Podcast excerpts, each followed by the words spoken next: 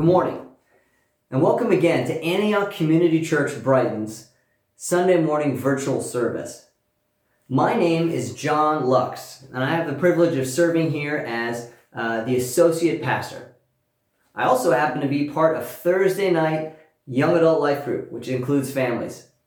All right, so we just finished our Second Timothy series, which ran all summer. And like our normal sermon series here at Antioch Brighton, we looked at a passage of scripture, and then through preaching, we engage with how do we live this out. But in the fall, every year, by tradition, we do something just a little bit different. We preach a sermon series called Fall Kickoff, where we're asking and answering the question, who is Antioch Brighton? Where are we going, and what are we doing? So for the next 4 weeks, you'll hear from me and Mark talking about where the church is going, who the church is, and why we're doing the things that we're doing. And if you've been here for a while, this is a time to get excited again about the things that are true about us as a church and hear how we're facing the different crises that come against the church in this hour. And if you're new, this is a perfect time to understand a little bit more of the DNA and mentality and identity of who we are as a church and why we do the things that we do. All right, and today I'm going to talk about something called the Refocus. I'm sure you heard about it. It was a church-wide initiative to engage in listening. All right, so the elders, staff, and zone leaders of the church gathered together and said, okay, what does it look like for us to engage church-wide in a process of figuring out what God has in store for us? Figuring out the things that we need to focus on over the next 9 to 18 months. And when I say 9 to 18 months, you'll hear that time frame. That's a time frame that captures all the rest of COVID and a long distance beyond it. All right. So, So the refocus process took place in small groups of about 4 people. And in those groups, we asked a series of questions. Questions like, what do you love about this church? What are you looking for in the future at this church? What makes you stay at this church? But we also asked harder questions like what is most difficult for you at this church? What do you wish you could change about this church? And we engaged in the prophetic, asking the question, what is God saying to us as a church? Because we really believe that every single person here is a part of the bigger thing that God is doing in Antioch Brighton. So the team that put the refocus process together worked hard to synthesize all of the data. And if you attend our town hall today, we'll unpack more of the details of how that process worked. But today, I'm going to roll out what we learned from the refocus, what it tells us about who we are as a church, and what it tells us about the things we need to focus on in the next 9 to 18 months ahead. All right, let's get started. Now, number one thing that was clear in the refocus is that people love Antioch Brighton because this is a church where there's real community. Real community. And some of the adjectives that people would tie to that idea is that they would say, this church is so sincere in their relationships. They'd say, this church is a place where I feel like I can be vulnerable, a church where I see others being vulnerable with me, a place that's welcoming, and a place that took initiative with me when I arrived. Now, this church is called Antioch Community Church for a reason. And before that, it was called Community of Faith Christian Fellowship for a reason. One of our values is share life. We really mean it. Now, that's who we are. It's who we've been, and it's who we're going to continue to be in the next 18 months. But let me tell you what we're not. We are not a church that exists solely for the purpose of creating that community. We're not a Christian social club. The refocus, for that matter, was not a new product demo. It was not like a new marketing update to increase our customer satisfaction on some kind of graph in order to please a bunch of church consumers.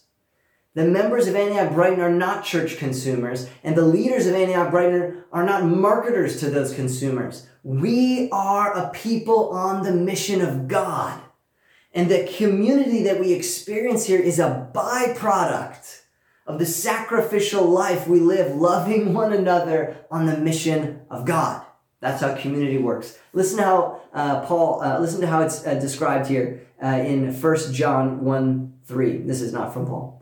It says, "We proclaim to you what we have seen and heard, so that you can have fellowship with us, and our fellowship is with the Father and with his Son, Jesus Christ." That's how community works here in Antioch. All right, what else did people love about this church? What made people want to stay at this church? Man, this was something that warmed my heart, realizing that this was one of the core takeaways from the refocus process. People love the activity of the Holy Spirit. And specifically, people love the fact that on any given Sunday morning, any person from the church could participate in the ministry of Jesus using their God-given spiritual gifts. The gifts of prophecy and teaching and encouragement and service could all be brought by every person to serve the body of Christ. And that it was an all play, and that in the gifts of the Spirit we find participation, all of us, in the spheres of ministry on Sunday morning, in life group, and in discipleship. That's who we are. People love that about who we are. And so I would say it this way. I'd say Antioch Community Church Brighton loves the person of the Holy Spirit. And we love the gifts of the Holy Spirit. And when we come into spaces of ministry, we're longing for that. So that was expressed as something that we loved, and it was expressed as something that people wanted more of. And that longing for more, man, that stirs me up. That's something I'm excited to and looking forward for in the years and months ahead. Now, let me tell you who we're not in this area. Antioch Community Church is not going to create a high-pressure environment where people are going to fake it with the gifts of the Spirit. Now, I would pray that you've never been in an environment where you saw or felt that people were faking it in anything spiritual. But I want to tell you, Antioch Community Church is not that kind of place. This is a space where there's freedom and liberty in the Holy Spirit for us all to take the journey of knowing God. One step at a time, all of us together, as we're hungry for the Holy Spirit. All right.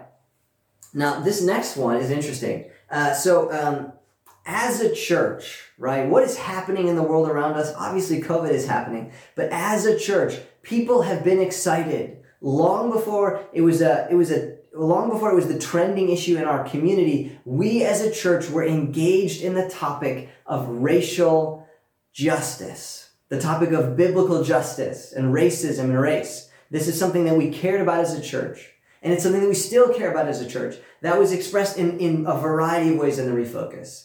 People were saying they were excited and thankful for that ministry. Other people were saying there's a need for more. And let me just say, it was extremely clear that there was a call for greater racial equity in our church. Now, what do I mean when I say that? We're not talking about just a better statistical distribution of skin tones in any given context. That's not what we're talking about when we say racial equity. We're talking about a desire for greater ownership of the church at every level, from top leadership to Sunday attendance. An idea that greater representation and greater ownership and greater traction and belonging for people of color in our church is a passion and desire moving forward. Well, let me tell you what we're not. We have not arrived. We are not ever going to come up on Sunday morning and be like, "Look, we created X ministry. Now we've arrived." And I'm so thankful for the advocacy that we get from the JET ministry in the area of race. But we have not arrived, and we feel so conscious of what a long, long way we still have to go in creating the changes that we desire, and that many of you still feel very acutely. But I just, in the midst of that, I want to acknowledge the spirit of grace that I am hearing communicated by people of color in our church. People remaining engaged. As we're exhausted in the midst of the present time, people moving forward and praying in these changes, the attitude of our church towards this change that we're all on smells like Jesus. Thank you. Let's remain in it. Because in our Brighton, we desire greater representation. We want to represent the neighborhood we're a part of. We want to represent the city that we're a part of. We want to represent the nation that we're a part of. And we want to represent all the gathered people of God. And to do that, it's going to be a big thing. It's not going to be a small thing. And it's not going to be an easy thing. But as a church, we're committed to it. We're moving forward to it. All right. Now, this is another one. This is an interesting one.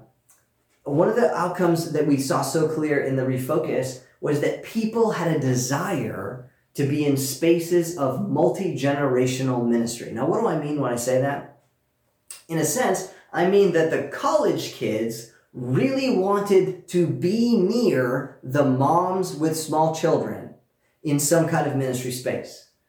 And the young adults had a sense of need to be near the 50-plus crowd in ministry. And so there's a sense in which people being in ministry with people like them is okay, but really as a church, there was a desire that we would come together in intergenerational ministry. Now, I get it. If you're a mom with small kids, you have better and more excuses than anybody. Good reasons not to come to a small group. But I just want to say the outcome of the refocus was crystal clear. You being engaged was one of the great desires of the church. And family is not a perfect metaphor for what church is like. But I will say that an extended family where there are multiple generations that work together and love one another and understand one another in the complexity of relationship, that's a bit of the picture of what people are desiring here when they talk about intergenerational ministry. So I want you to begin thinking about other people at our church over the next 18 months as the more different from you they seem in terms of age bracket or life experience, the more you should engage with them in ministry. It was the outcome. That's how people express their desire for intergenerational ministry at our church. But let me tell you what we're not. We are not a niche church. Now, if you read some of the church building literature, if you read some of the leadership literature out there in the world, it's telling you, you got to just find your niche and stick to it. You've got to specialize if you want to be an effective church. But guess what? At Antioch, no deal. Antioch has a beautiful college ministry, a powerful one, but we are not a college church. Antioch has a thrilling and exciting young adult ministry. Holla at you, but we are not a young adult ministry church. Antioch is investing in our children's ministry, building environments where kids can thrive. But Antioch is not a niche church for children's ministry, that'll be the thing that draws people in always. We're a church where intergenerational ministry is going to flourish. All right. Now, what's another thing? People loved that we are a church rooted in the Bible. People love that about us, and that's who we are. We stand on Scripture. We live and die by Scripture. Scripture gives us our moral imperative. Scripture reveals Christ to us. It is the center of our devotion. It's our bedrock. People value that. People feel safe at a church with good biblical doctrine. But very clearly, people expressed a desire for more of the Word of God.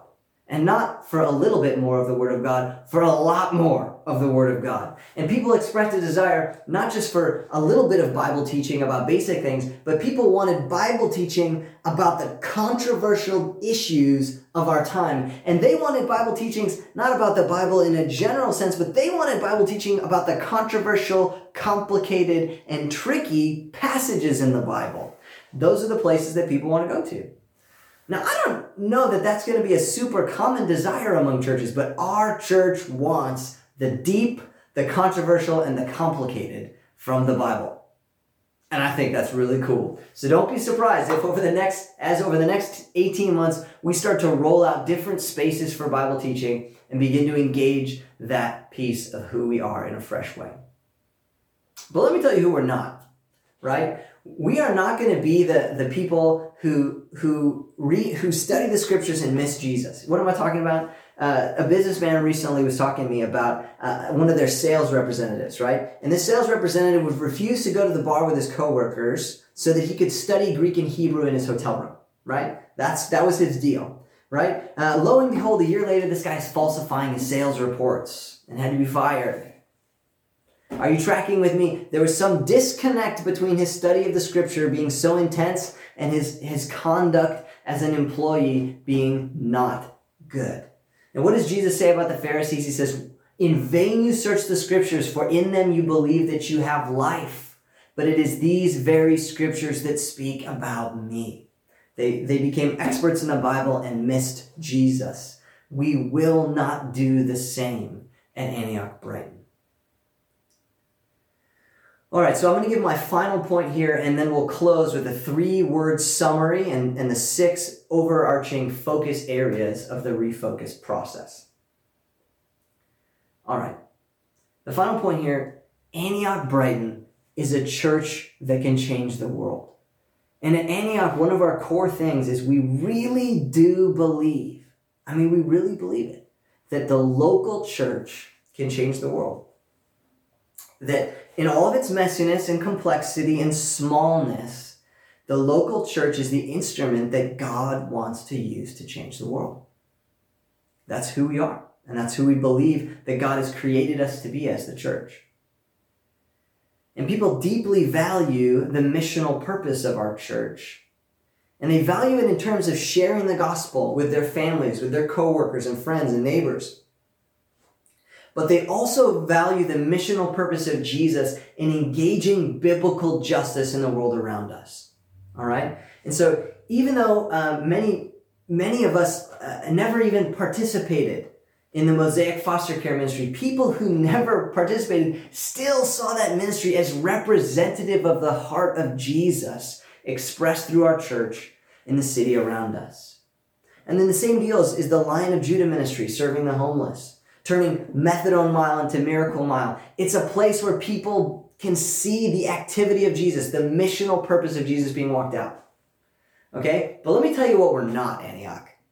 We are not ever going to sell out on the Great Commission, which says, "Go therefore and make disciples of all nations, baptizing them in the name of the Father, the Son, and the Holy Spirit, and teaching them to obey all that I commanded you. And lo, I am with you to the ends of the earth." Now, we are going to fulfill the Great Commission in the way that Amy Miller talks about it, which is that we have a boldness in sharing the gospel as we minister biblical justice to the people around us.